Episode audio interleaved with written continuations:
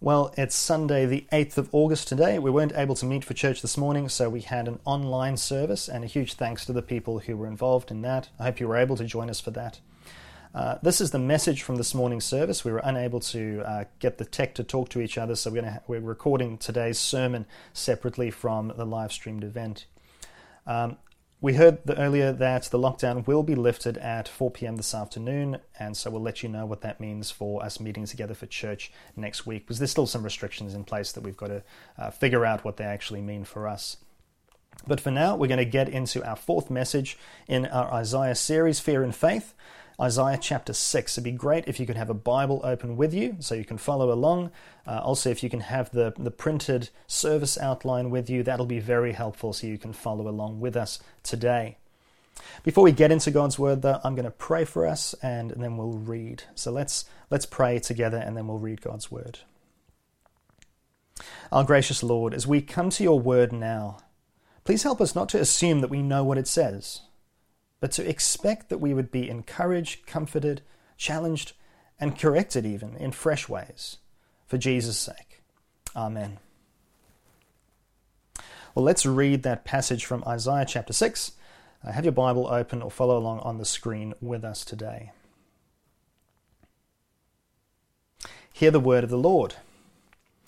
In the year that King Uzziah died, I saw the Lord sitting upon a throne, high and lifted up and the train of his robe filled the temple. And above him stood the seraphim, and each had six wings. With two he covered his face, with two he covered his feet, and with two he flew. And one called to another and said, Holy, holy, holy is the Lord of hosts. The whole earth is full of his glory. And the foundations of the threshold shook at the voice of him who called, and the house was filled with smoke. And I said, Woe is me, for I am lost. For I am a man of unclean lips, and I dwell in the midst of a people of unclean lips. For my eyes have seen the King, the Lord of hosts. Then one of the seraphim flew to me, having in his hand a burning coal that he'd taken with tongs from the altar. And he touched my mouth and said, Behold, this has touched your lips. Your guilt is taken away, and your sin atoned for. And I heard the voice of the Lord saying, Whom shall I send, and who will go for us? And I said, Here I am, send me. And he said, Go, and say to this people, Keep on hearing, but do not understand. Keep on uh, seeing, but do not perceive. Make the heart of this people dull and their ears heavy, and blind their eyes, lest they see with their eyes, and hear with their ears, and understand with their hearts, and turn and be healed. Then I said, How long, O Lord? And he said, Until cities lie waste without inhabitant, and houses without people, and the land is a desolate waste, and the Lord removes people far away, and the forsaken places are many in the midst of the land. And though a tenth remain in it, it'll be burned again, like a terebinth or an oak, whose stump remains when it is felled. The holy seed is its stump. All this is God's word. As I said, we're in our fourth message in our Isaiah series today, uh, a series called Fear and Faith. It's all about Isaiah's vision when he saw the Lord in chapter 6. Now, there are some places you're just not allowed to be uninvited. Before I was born, as a hobby, my dad was learning to fly light aircraft. And he was living in the English Midlands, and a regular training route took them over a section of one of the many US Air Force bases in the UK. Now, this was the 1970s, the Cold War was underway, and so while light aircraft were allowed to pass through this controlled airspace, strict protocols were in place for the way civilian aircraft were supposed to identify and communicate and behave. They had to exactly follow any directions given to them over the radio by the controllers at the base. And of course, failure to communicate correctly or behave correctly would probably invite the attention uh, from a strike wing of the US Air Force. And that's not a position you really want to be in if you're in a small training plane with a cruising speed of maybe 150 kilometers an hour. In Isaiah chapter 6, the prophet Isaiah finds himself somewhere that you just can't turn up uninvited either. And it's not a military base, it's not controlled airspace, it's the presence of the Lord God Almighty. Now, strict protocols are meant to be observed in the presence of the Lord. And so, as we go through this passage, what you'll see is that the seraphim actually form a bit of a contrast with Isaiah. The seraphim have the right kind of behavior. Isaiah can't join them because of his sin. And so he's in big, big trouble. Now, we're in the very middle of this first section, this first big section of chapters 1 to 12 in the book of Isaiah. And up to this point, chapters 1 to 5 that we've looked at so far, the overwhelming thrust of the message is just how bad Judah has become. How they're absolutely immersed in sin in their social, political, and spiritual life. Um, how they've glorified human achievement over the Lord their God, and how they have looked to the nations around them instead of to the Lord. And how for all this the Lord must and will judge their sin. And so, chapter 5 ends with a gathering darkness and this question of whether or not Judah has sinned away the grace and love of God for them. Now, one thing we've got to keep in mind is that the seriousness and danger of the situation, the warnings and the invitations to turn back to the Lord and come and reason with the Lord, and the promise of the branch in, in chapter 4, that was completely lost on Isaiah's hearers. Life to them was good for the most part, especially during the long, stable, prosperous reign of King Uzziah. It's like the frog being boiled. He's boiled slowly, and so he doesn't jump out of the pot. He just thinks he's, he's having a, a nice warm bath. Now, to put the reign of Uzziah in perspective, Uzziah was actually the greatest king God's people had had since Solomon, almost 200 years before. And so, over his, over his 52 year reign, Judah had become wealthy and secure. And sure, the Assyrian Empire was on the rise, but great King Uzziah would protect them. Problem is, now he's dead and this plunges Judah into a crisis of faith and fear. Was their faith was in their king, and their fear was of enemy conquest. Now the true object of their faith was no more. Who was going to protect them from their greatest fears being realized? And it's in precisely this situation that the first verse of chapter 6 lands. In the year that King Uzziah died, I saw the Lord seated on a throne, high and lifted up. It's, you know, it's such a stark and spectacular reminder, at least for those whose faith is in the right place, that nothing has actually changed. In 2021, it'd be like saying, in the year that COVID 19 struck the world, I saw the Lord sitting upon a throne, high and lifted up. You see, no matter what happens down here, the Lord God is still on his throne. Well, what does Isaiah actually see? Let's have a look. Uh, follow with me again from verse 1, and we'll read the first four verses.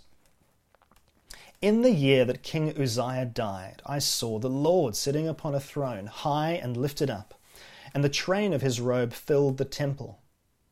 And above him stood the seraphim, and each had six wings.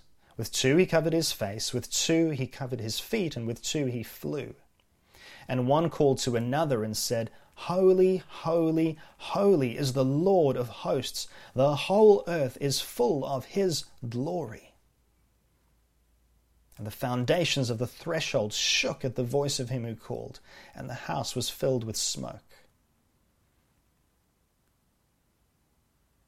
So Isaiah sees the Lord God on his throne. He's exalted, he's lifted up above all others. He's in charge and he deserves to be. And Isaiah says that the train of his robe filled the temple. What does that mean? Well, if we go back to chapter 1, we read how the people of Isaiah's day were actually very religious. You know, there was plenty of sacrificing going on, plenty of time spent at the temple. But the problem was, it was all empty. They thought they could limit the Lord to the temple building and its religious provisions.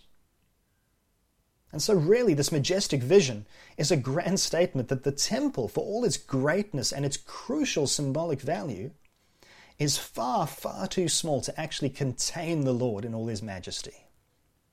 All that the temple manages to contain of God is the edge of his robe. And then Isaiah sees these seraphim, these heavenly fiery servants. They're waiting on the Lord to do his work. And as I said earlier, they're a kind of model of correct behavior in the presence of God. And so they're meant to be a contrast to the way kind of Isaiah comes into the scene in, in verse 5. So, what do the seraphs do? Well, firstly, they cover their eyes. They recognize that they're unworthy to look upon the Lord in all his holy majesty. Uh, they also cover their feet, or another, another way of translating that is they actually cover their whole bodies with the other set of wings. They recognize that they're unworthy for the Lord Almighty to look on them, as if they can never truly be good enough. And they're flying near him. You see, that's, this is why they need six, six sets or six wings, three pairs of wings, because they also need to be flying, uh, ready to serve at God's command to do His will.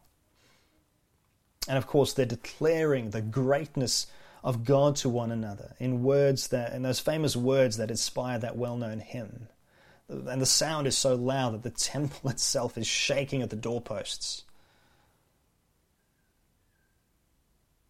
God is the holy Lord of hosts. Some Bibles will have there uh, the Lord Almighty. Uh, it's worth knowing that a very literal translation for that, Lord Almighty or Lord of Hosts, is, is actually the Lord of Armies. And you know, that was probably worth remembering when a foreign military power was, was rattling their swords on your borders. And as we see as, as Isaiah, as the book goes on, he definitely is the Lord of all the armies, heaven and earth. Now, it's also worth knowing uh, in what the, what the seraphim say a little bit about biblical Hebrew. Because in biblical Hebrew, degrees of comparison work very differently to English. So, where we would say, holy, holier, holiest, well, the Hebrew just repeats the same word to make the point. So saying that the Lord is holy, holy, holy means that he is the very holiest, the most holy. And holy, of course, is, a, is an important word in the Bible. At its heart, it's a recognition of otherness or of being set apart. And in Isaiah, God's otherness is all about his moral otherness, how he is distinct from all others in his character. Now, this is especially important to grasp as we look at the book of Isaiah and what it teaches us about God. In Isaiah, the Lord's defining attribute is not his power, it's not his authority, it's not his justice, it's not even his eternal existence, although those things are true and they do come up.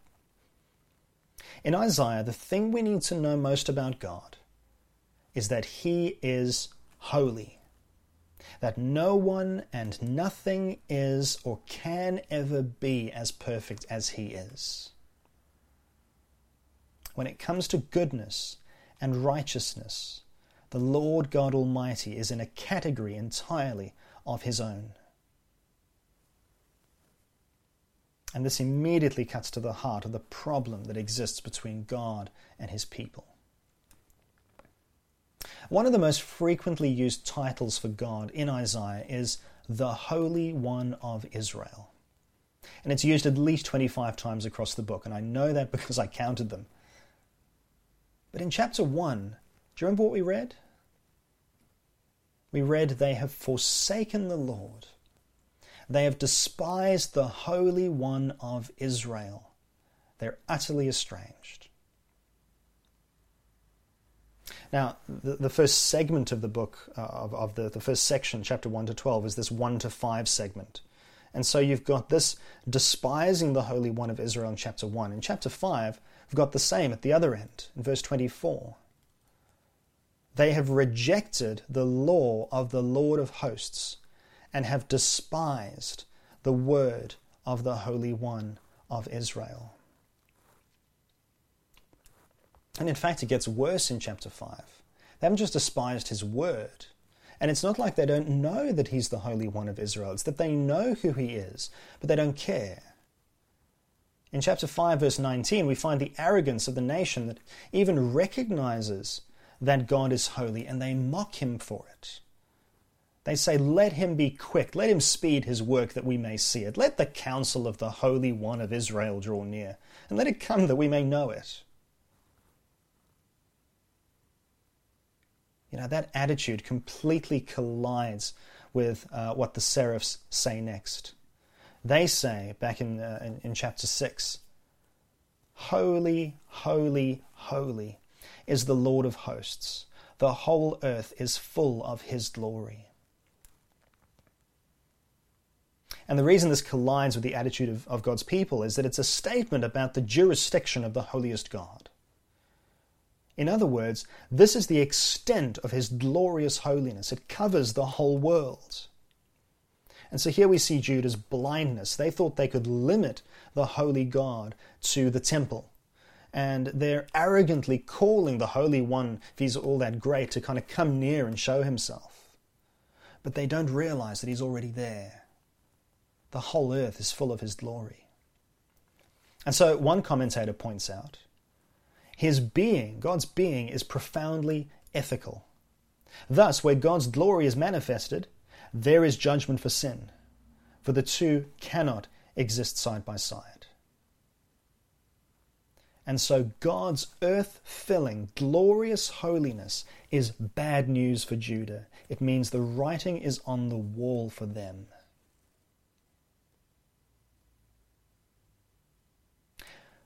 Isaiah has had a vision of God. Isaiah has seen the Lord. Now, I wonder what we have in mind when we think of the God of the Bible.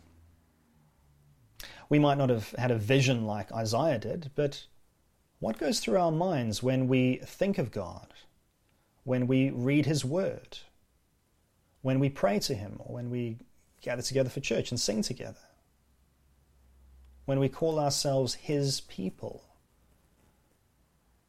Who are we thinking about? Is he a majestically holy God?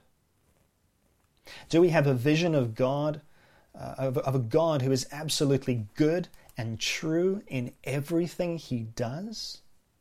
A God who defines what is right by his very being? Is he a God that we can only ever approach humbly and thoughtfully and seriously? In other words, does God awe us?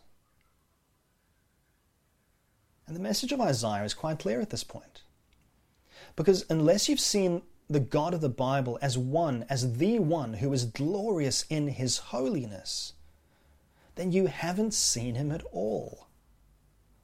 If all he is to you is some imaginary sky fairy or some celestial Santa Claus or some magnificent myth or a cultural crutch, then you don't know the God of the Bible at all.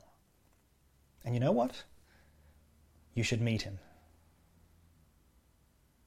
But I'd like to say that the same is absolutely true if you're the kind of person who calls yourself a Christian, but you keep God in a box from Monday to Saturday, and you just let him out for an hour or two on Sunday mornings. Friends, that's not the Almighty God of earth filling, glorious holiness. That's a God of your own imagination. You should meet the real God. Now, this, this attitude towards God was precisely the problem with God's people in the time of Isaiah. They actually needed a new vision of God's holiness and glory. Of course, the uncomfortable difficulty with, that comes with seeing God clearly is that it forces us to see ourselves clearly. And so, what we tend to do is steer clear of both. Well, we'll move to our second point now. Uh, in the passage, this is verse 5 to 7. We'll call this facing sin. Facing sin. And so Isaiah sees all of this going on around him. He's a bit like a fly on the wall, a bit like he's almost forgotten there. But a realization begins to dawn on him, and it's a realization that he is somewhere he's got absolutely no right to be. Where the seraphs hide themselves from the Lord and dare not look at him uh, and declare his praises and are waiting and eager to serve him, Isaiah is exposed. His eyes have seen God's glory. His lips are not worthy of declaring the praises of God. And therefore, he, can, he can't even give any thought to being ready to serve. So look with me at verse 5. I said, Woe is me, for I am lost. For I am a man of unclean lips, and I dwell in the midst of a people of unclean lips. For my eyes have seen the King, the Lord of hosts. See, friends, to see God is to see yourself as you really are. Now, I don't mean that in a kind of, you know, God in me kind of way. But the light of God's holiness completely exposes us. Uh, Robert Murray M'Cheyne, who was a Scottish evangelical pastor who died uh, in 1843 at, at the age of 29, he once said that what a man is on his knees before God, that he is and nothing more. And so Isaiah is in big trouble. He has seen God up close and he's been exposed. It's a bit like, you know, as a kid, you're told, don't look at the sun. It's that kind of thing where looking at the sun will burn your retinas. It's only much worse. And so, seeing God in all his glory has given Isaiah this chilling realization of his own sin. But more than that, it's given him the chilling realization that he's also no better than the sinful people he's calling to return to the Lord. It's a good reminder that there's no place for personal pride before the presence of a holy God. And so Isaiah knows that there's only one thing that must happen. He must be destroyed by the holiness of God, just like the rest of Judah. Isaiah's choice of words here is careful because holiness and uncleanness are opposites. For something to be holy, it cannot be unclean. And something unclean cannot be holy. In fact, something unclean cannot stand in the presence of holiness. And if there's one thing it's been very confronting in the book of Isaiah so far, it's been the reality and seriousness of sin of rebelling against God and rejecting His rules. I think it's easy for us as Christians to have a light view of our own sin because we know we're forgiven. We know the gospel and we're trusting that our sin won't be held against us. But do we really honestly think that if it wasn't for Jesus, God would have been absolutely right in sending us to hell forever for the, for the way we think? the way we speak, the way we live. And I've been reading my old high school poetry book again after more years than I care about counting. It was on the shelf and I was looking for something to read. I must say, I'm enjoying it. But one of the poems is from a 16th century play called The Tragical History of Dr. Faustus. Uh, it was by Christopher Marlowe. And I won't bore you with the whole story, but Faustus has this realization about his own sin near the end of the play. And so in the book, they've got uh, one section of, of, the, of the poetry from, from this part of the play. And as the clock is striking midnight, and you kind of get these um, cues in the text saying the clock strikes again, uh, it's counting towards the hour that Faustus knows he's going to be carried off to hell by Lucifer for the sin that he's committed. He's committed great sin in his life. And so, as the bell tolls, he cries out to God for mercy. And he even says that if he has to live in hell for a, a thousand years, he says, no, for a hundred thousand years first, and then be saved, that that would still be mercy. Because he realizes the price of his own sin. Now, Isaiah, by all accounts, is a faithful follower of God. He's no Dr. Faustus. But even he is convicted of his sin to the core of his being by seeing the Lord in his holiness. And so he recognizes and appreciates God's justice here. And so notice, Isaiah doesn't say, I'm sorry, God, please forgive me. He realizes he has no right even to beg for mercy. And that's what makes what happens next all the more an act of grace, of God's undeserved favor. So look with me at verse 6. It says, Then one of the seraphim flew to me, having in his hand a burning coal that he'd taken with tongs from the altar. And he touched my mouth and said, Behold, this has touched your lips, your guilt is taken away, and your sin atoned for. Now remember, we're in the temple, and the altar here is presumably the places where uh, sacrifices are made for Israel's sins. You've got this, all this temple kind of stuff going on in Isaiah's vision. And that, that altar is where these, the animals were sacrificed under God's provision to pay for sins. And so it represents God's provision for forgiveness. And from there, the angel takes a hot coal, it says it's a burning coal, and he touches Isaiah's unclean lips.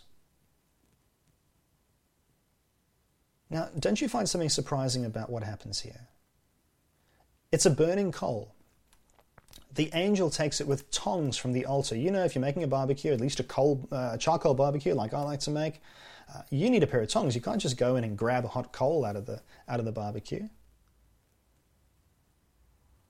But as this burning coal touches Isaiah's lips, he feels no pain. He doesn't experience any of the cost of his sin being forgiven.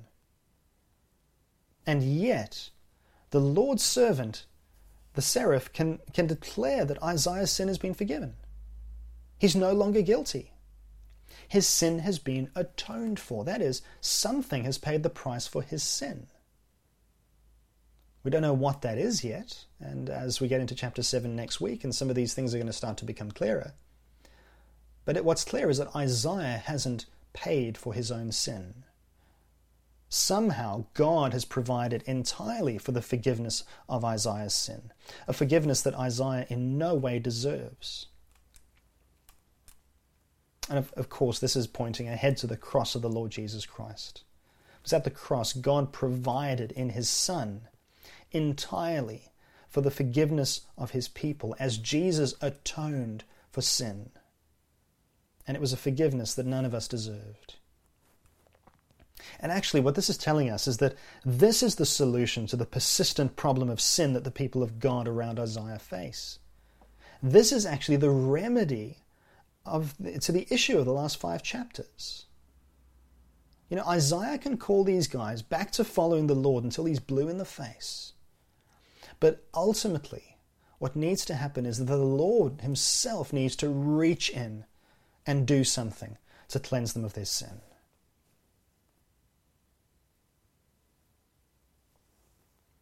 Let's go over to our third point. This is uh, from verse 8. We're calling it seeking service. Because how do you know that someone truly has had their sin entirely forgiven by Jesus?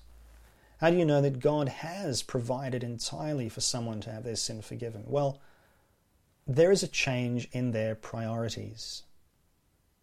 And of course, yes, it's, it's a process of growth and learning, but there's a fundamental shift in who you're living for.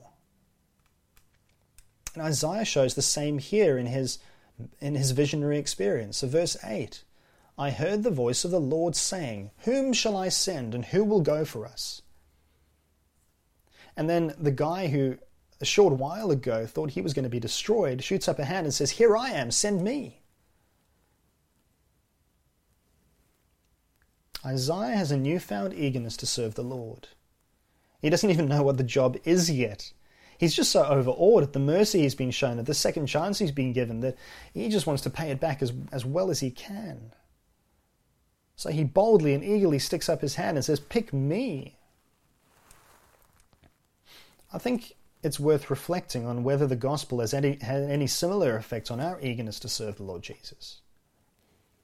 Is, is our forgiveness, our being spared God's judgment in Christ, is that just something we're hoping to cash in when we, when we die? Or does it actually drive our daily goals and our aspirations? Does it affect our career choices? Does it affect what we say, how we live, how we even where we live? Does it affect our time, the way we use our money? The gospel should have this sort of effect on us. And it might not mean sticking up your hand to go to the other side of the world or, or going to college to train for gospel ministry in a church or a mission organization. Or, although, let, let's be fair, it might. I think it's worth asking that question. But when the Lord asks, Whom shall I send and who will go for us to teach kids about Jesus in an RI or Sunday school class? Or who will go for us to learn how to drive our tech equipment so people can hear the gospel in our church building or over a live stream? Or whom shall I send to go on a list of people who can be called on to take meals to those in our church family who are in need? Or who will go for us to knock on a neighbour's door and invite them for a cuppa and get to know them genuinely in the hope that you could introduce them to Jesus? The Lord said, Whom shall I send and who will go for us for those sorts of things? Would you be willing to stick up your hand and say, Here I am, send me? I really think this passage confronts us with those sorts of questions. Well, Isaiah does stick up his hand, and the Lord gives him actually what sounds like the most soul crushing job anyone could have. Someone said to me when I was going into ministry that this would be my job. I don't know if I would have gone through with it. Look with me at verse 9. And God said, Go and say to this people, Keep on hearing, but do not understand. Keep on seeing, but do not perceive. Make the heart of this people dull, and their ears heavy, and blind their eyes, lest they see with their eyes, and hear with their ears, and understand with their hearts, and turn and be healed. Then I said, How long, O Lord? And he said, Until cities lie waste without inhabitant, and houses without people, and the land is a desolate waste, and the Lord removes people far away, and the forsaken places are many in the midst of the land. And though a tenth remain in it, it'll be burned again, like a terebinth or an oak, whose stump remains when it is felled. The holy seed is its stump. Now we've got to be careful to understand Isaiah's mission correctly here. God, God is not telling him to go and be as complex and as obscure as he can be, so that the people of Judah are condemned because they don't grasp what Isaiah is saying. It's not understanding with their minds that's the problem. The problem is understanding with their hearts. And so just to be complicated, that would be well, that would be cruel on God's part. And so instead, Isaiah's mission is to actually be as clear and simple as he possibly can as he proclaims the word of God. And it'll be in the people's rejection of the plain, simple message that their guilt will be proved incontrovertible.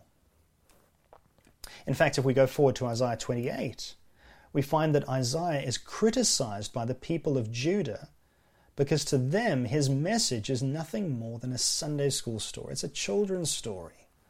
And it sounds like the words you're using, Isaiah, it sounds like you're talking to toddlers. It's kind of all goo, goo, goo, ga, ga, ga. So Isaiah isn't preaching to draw people to God, he's actually preaching to seal their fate. And you know, he's so shocked by the severity of the message. So he asks God how long this hardness will go on. And the Lord answers that it will continue beyond the destruction of Judah and Jerusalem.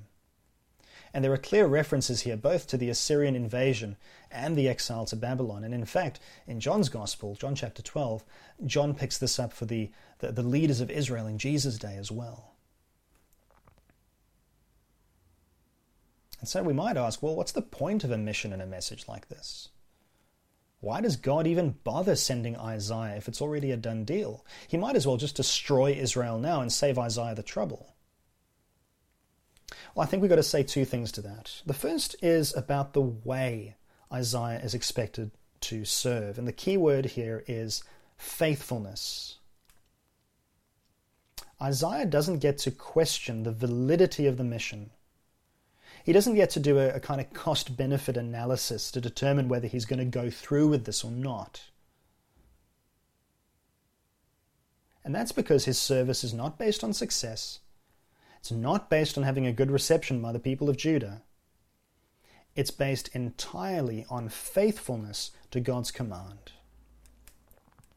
And I think we could learn a lot from Isaiah here. How often do we measure what we will or won't do for the Lord in terms of our own ideas of success, or how it'll make us look, or, or how good an idea we think it is? God asks us to do one thing, and we say, Oh, I think I can do it better. I don't think God's idea is good enough. I mean, how many of us would want to go through with a mission to proclaim the gospel to people that we know beforehand won't listen? But that's not the point, because what goes on in people's hearts is God's domain, not ours. And when we're called to serve the Lord in whatever way, our service is measured by how faithful we have been. That's what counts. It's not measured by our perceptions of success or efficiency or innovation. What counts is faithfulness to the Lord who is seated on the throne. So that's the first thing, the, the faithfulness with which Isaiah serves. The second thing we've got to say about Isaiah's mission and message is that for those who do actually hear it, it's a call to faith instead of works. Now, let me explain what I mean when I say it's about faith, not works. Because if we've read chapters 1 to 5 correctly, and even, well, the beginning of chapter 6, we will know that no amount of transformed behavior in Judah is ever going to avert God's judgment there will be no revival. In fact, transform, transformative behavior in Judah is not even possible. They just can't do it.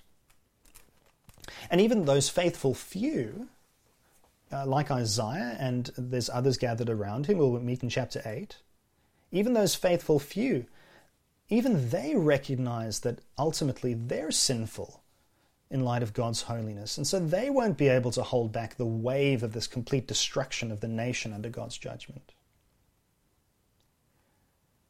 So it's not apart from judgment, but through judgment there is still hope.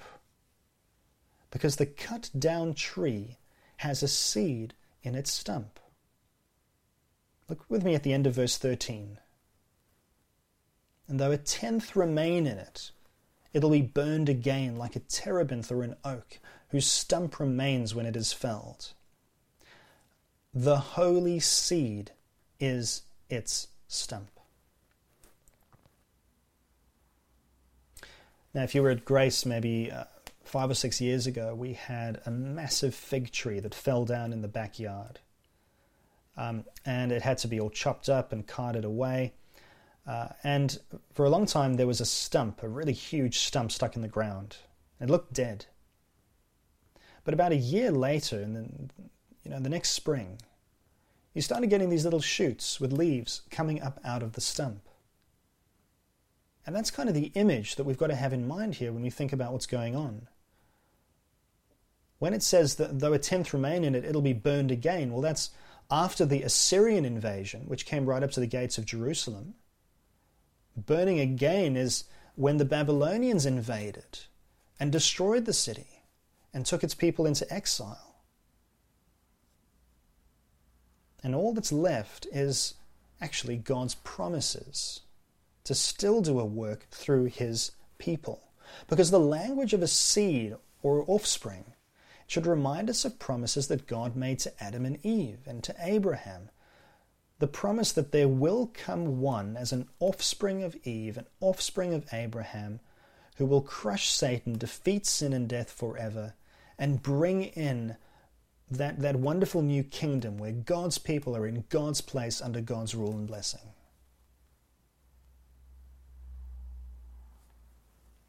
And so, yes, there will be a day of the Lord that is far worse than an Assyrian or Babylonian invasion.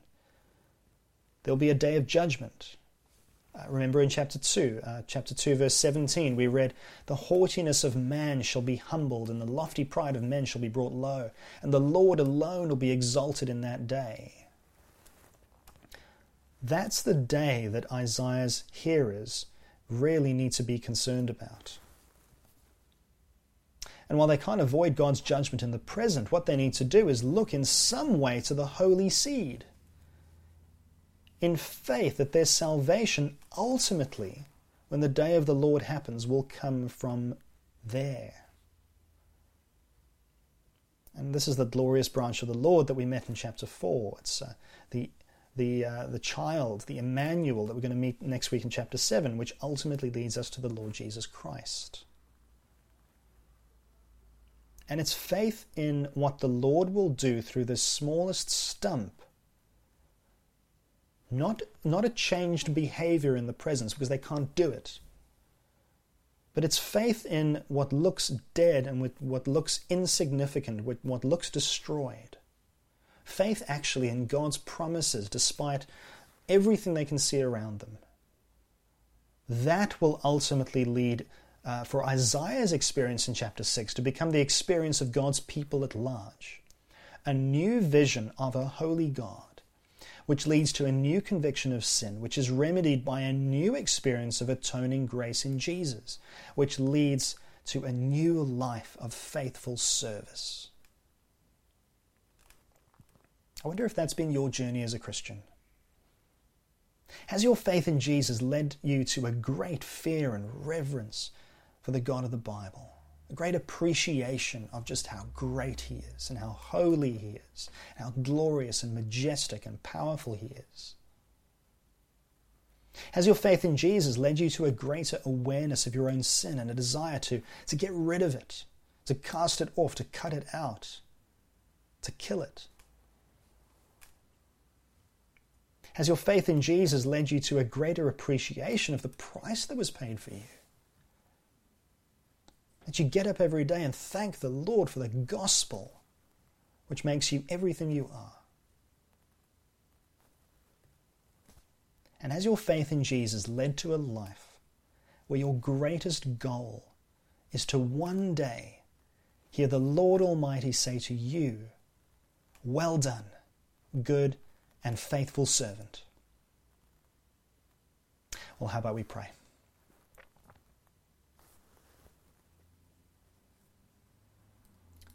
Our Lord and God, we do thank you so much for this wonderful vision uh, of you in Isaiah chapter 6.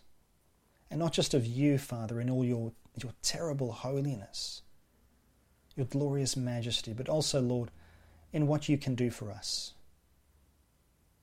in providing for our sin to be forgiven in the Lord Jesus Christ.